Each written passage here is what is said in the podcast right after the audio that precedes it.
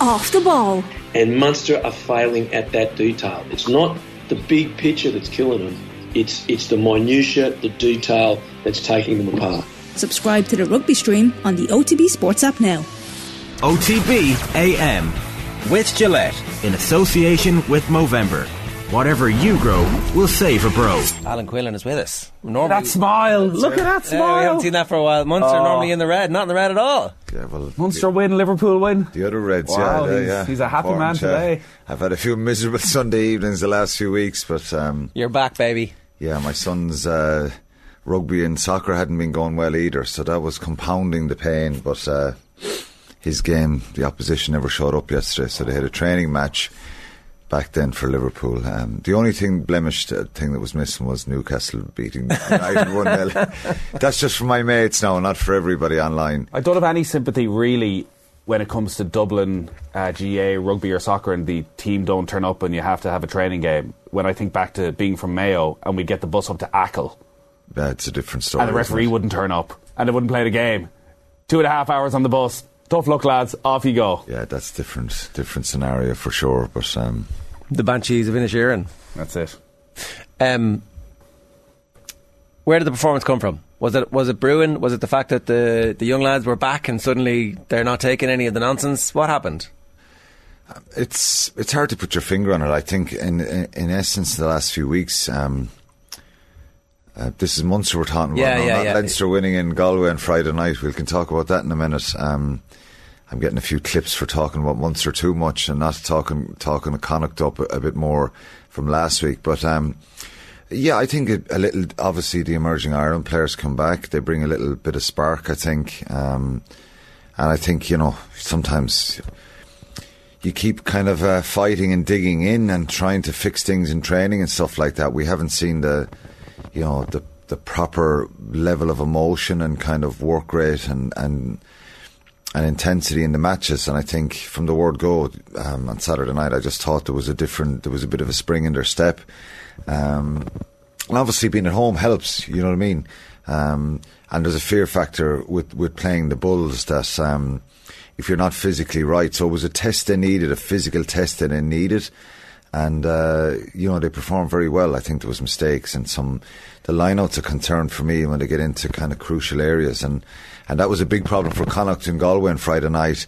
Um, the emphasis on the set piece. And we're seeing a lot, a lot of teams now, Joe, right across the board where, you know, three or four lineouts a game, you lose it and it's kind of not really talked about. Um, it used to drive me absolutely demented if we if we didn't get close to, you know, to full full return on your lineouts. It's fixable though. The lineout is a kind of generally it's yeah, I think it is. I think, um, in a sense, with lineouts, I think it's more of an understanding from everybody. It isn't just as simple as you make a call and you call to the right area. It's everybody kind of seeing opportunities where the right place to throw the ball is before the call is made, if you understand. And um, it's just getting people more aware that.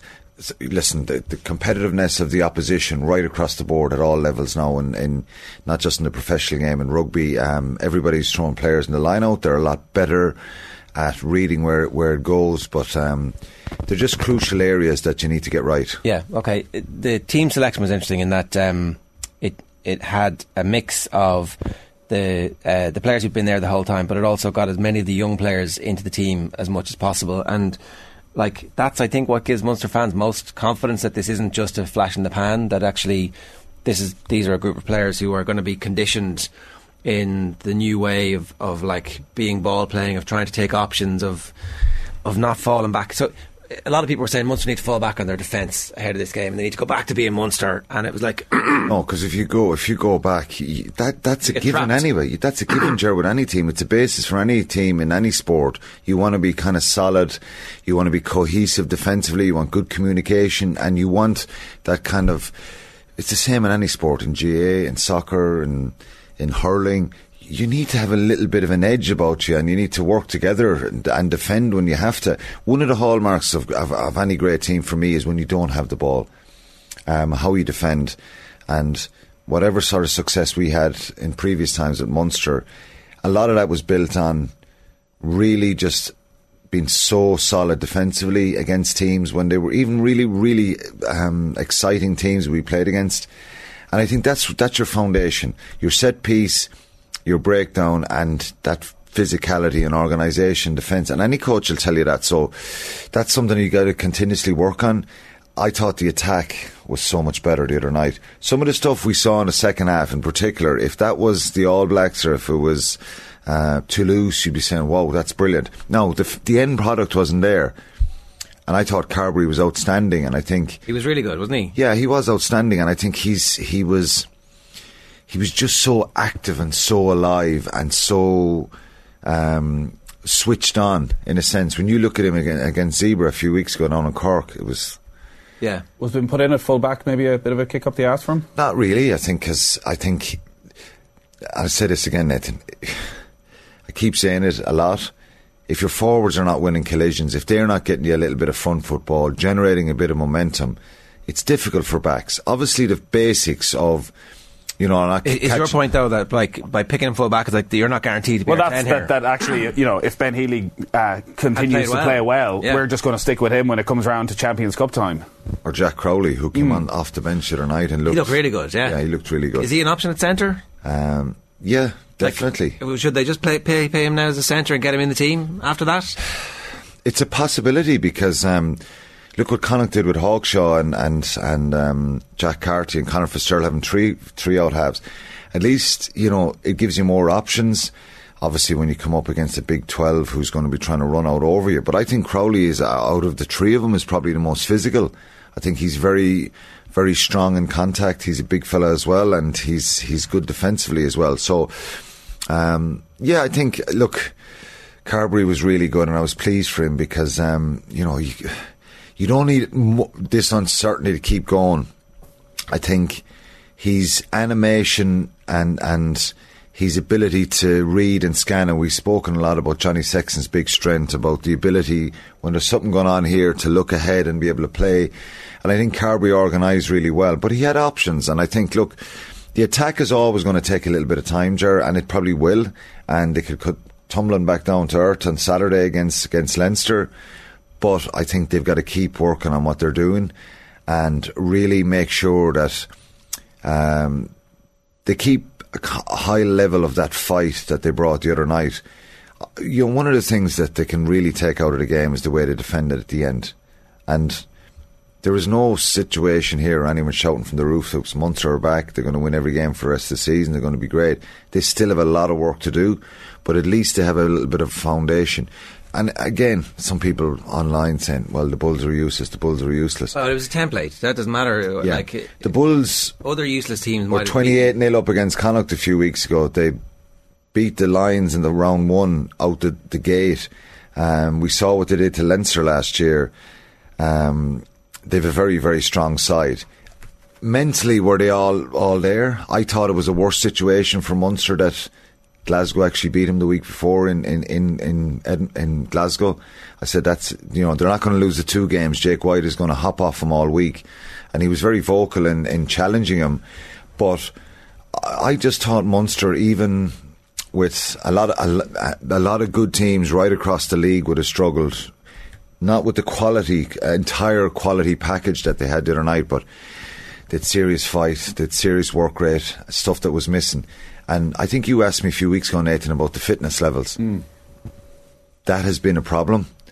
So they haven't had ch- time to kind of do what they want to do and get the conditioning right. They're probably getting a bit fitter the way they're training. Um, so again, it, you know, it'd be brilliant for them if they could get somebody else but Leinster on Friday night and next Saturday. But you know, nobody will expect them to beat Leinster, but they need a good performance. They need some positivity out of that game. What's uh, Edogbo's upper ceiling? His upper season ceiling is. Uh, it's hard. I said a couple of years ago that Thomas Ahern was a potential British and Irish line, and some people kind of went, "Whoa!" But I see stuff in him that, and we saw him coming off the bench the other night. Thomas Ahern. I think what he did in uh, South Africa. Um, I know you have to be careful with talking about it. It isn't international rugby and there's the opposition and all that, but I think he has that potential. I think he needs to get run of games, a bit, a bit of steeliness about him, if you like, for Thomas Ahern.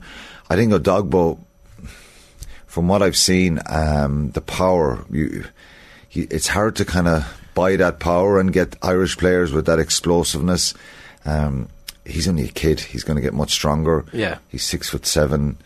120 kilos or, or something like that, and he's explosive. So We've seen a lot of second rows come into the teams early and then suffer badly with injuries for a long period of time. So it, we just want to make sure that they manage that progression into the team. Yeah, and I think he needs well to work with possibly can. coaches and stuff, and and um, you know, obviously he'll come onto the radar of, of of the Irish selectors now, and someone like Paul O'Connell kind of reviewing his game, or Yeah. you know, Graham Rowntree, Andy Kiriakou. I think the key for a lot of these players is is. It's not about managing them all the time and saying, "Oh God, we take him out of this game, take him out of that game." I, I think it's just managing their understanding in a game, and they get better and um, they get stronger and fitter as well. So I think a dog with ceiling is is very high. Uh, Tadhg Beirne in the back row, is that is that the future? Like, Well, it, or, or is there... if RG Snyman is available, um, I'm playing John Kleyn and RG Snyman in the second row, Right. And I'm putting Tadhg Beirne in the back row because you don't have the front row that Leinster have or some of the other teams have. The power, the explosiveness, the experience, the international quality. So you try and pick a bigger pack, and if you've two big second rows, powerful second rows, that's adding a little bit of weight and support to them. And Beirne can play in the back row brilliantly. Assuming everybody's fit, pick the back five for me against Leinster.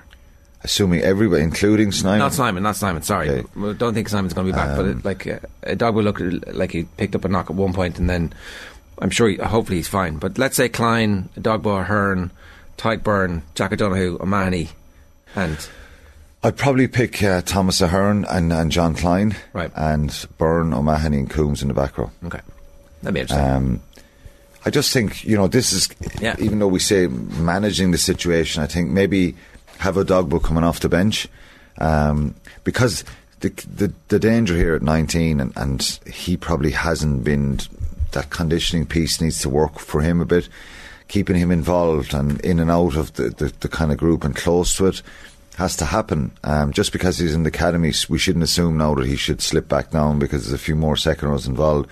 And the same with Ruadhán Quinn. He's only 18. Um, serious potential, but, you know, again, there has to be, you have to be a bit careful with these younger players. But it gives a bit more positivity, doesn't it, when you have some of the younger player. Still major issues, you know. Where's the hysteria, Quinny? Where's the hysteria of recent weeks? That's what Peter O'Mahony's been saying. It's all hysteria. No, it hasn't. No matter what what happens going forward, um, and they're going to have more problems. They're going to lose more games. Um, the start has been badly managed. I think the pre-season has been badly managed. The emerging Ireland stuff hasn't helped them. They've been the one group that. But I did say that sometimes these players, if the players come back better players and more understanding of, of what they need to do and their roles, well, then maybe it'll benefit long term. They also all came back feeling themselves going, we've just come back from this amazing trip where everything's gone really well. We've got to work with the Ireland coaches. And they come back into this very negative environment, but they must have been like, well, we're not negative. Life's good for us. So that's like, you very rarely get a chance in the middle of a season when things are going badly to get an injection of enthusiasm, positivity, and talent. Well, they needed that because they played 41 players in the first three games, which is a fair bit of chopping and changing, and the pre-season was was a lot of that as well. So, yeah, they're better than what what we, they've shown in the games they've lost. Um, so that that's something to be positive about, and and but you know. They need a little bit of luck with the injuries. Calvin Nash, someone who, who did really well in the emerging tour as well, and there's there's something about him. Um, Who's the first choice scrum half at the moment? Uh, I think Craig Casey. It is, isn't it? Yeah. Yeah. Does that impact on Murray for Ireland? Um, it could do, yeah. I think if maybe Conor Murray is only a couple of um, a couple of games into his season as well, so I don't think it'll it'll kind of rule him out a little bit. I think, uh, particularly with the game Munster trying to play at the moment, I, I think he'll still be in the Irish squad, Conor Murray, and if he gets some more game time and shows uh, gets um, up to speed a little bit more, I think he'll be on. Yeah, he will be on the bench for South Africa. He has that that experience and still has that quality. So, but Casey's putting a bit of pressure there. Um, it's funny. Big pressure. uh, Casey might be a potential replacement to start, but you can see having Murray's experience as a closer is something that they're they're going to rate very highly. Um, what about Connacht's performance? Because uh, they were in the they were in the red in the power rankings a little bit earlier on, even though I said they might have even covered the spread. I'm not sure. Um, Wait, were Con- was Connacht's performance bad and disappointing on the wake Oh, of it was. what happened it last was. week? Um, I think the start of the game, it looked like Leinster. Um, Leinster were going to kind of control the tempo and pace of the game, and you know they got an early try. I think John Porch gave away a penalty to breakdown. Leinster kicked it downfield, scored from it. Um, I think they held on and defended really well at times. Uh, but the big issue for them is, is just being a bit more clinical when they get into the attacking zones. And even though Leinster, and they've the luxury of doing that, they can have four or five internationals or whatever um, off the team and have a little bit of rotation, but still right across the board. I thought Ringrose and Van der Flier, they showed their class when they, critical moments, you know. Um, I thought Connacht missed opportunities, and they had moments in the game where they had penalties close to the line. They nearly got there, but they turned the ball over pretty quickly. And you could say, look, that's really good Leinster defence, but I think some of it was self inflicted, and that's I think what will frustrate him the most in the game. That um, they had real opportunities to build sustained pressure in, in attacking zones, and they didn't. They lost lineouts. They turned the ball over. They knocked it on. Um, give away some penalties again. But what they've shown the last two weeks, similar to Munster, they had their big kind of lift against Munster, maybe that Munster had against the Bulls. They were. All, it was always going to be really difficult with Leinster, um, Yeah. and it is for everybody. it's ironic. Scheduling Uh, is exactly the same. yeah, it Munster. Yeah. So um, to lose ten 0 against Leinster and be really frustrated that you had opportunities, you created opportunities, uh, and you were in really good positions is something to build on. So I thought the desire, the aggression, the intensity that they brought is what they need because they're not as powerful and and and don't have the same quality as as Leinster. So I thought that, yeah, they were outstanding, and probably a little bit naively, they tried to move the ball to the wider channels a lot. Um, and I said this, I was doing the game, uh, doing the game the other night. They probably should have tried to, you know, get their back row going up the middle of the pitch a little bit. And a couple of times Paul Boyle did that, and he was very good. Um, so look, it was difficult. The conditions were really difficult, but uh, missed Never, opportunities. never rained in. Galway. He's very quiet. He's not saying anything. No. Uh, yeah, it's funny, isn't it? yeah. Ah, it was just it was it was frustrating. The conditions were horrendous. But you Uh, say it, because it's Leinster, you just know so often when they got into those dangerous What's areas that Leinster were unbelievably going to important for stay Connacht is to beat the Scarlets on Friday night. Yeah.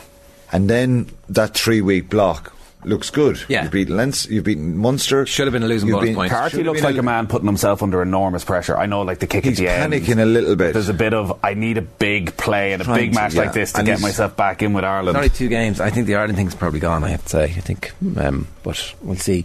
We got to go, but we can talk more. We'll definitely do more on Ulster um, Yeah, they were outstanding. on Friday. Like Um, outstanding level in, of excitement in, there in about South. Africa. Really brilliant. Balakoon, Stuart McCloskey, Michael Lowry.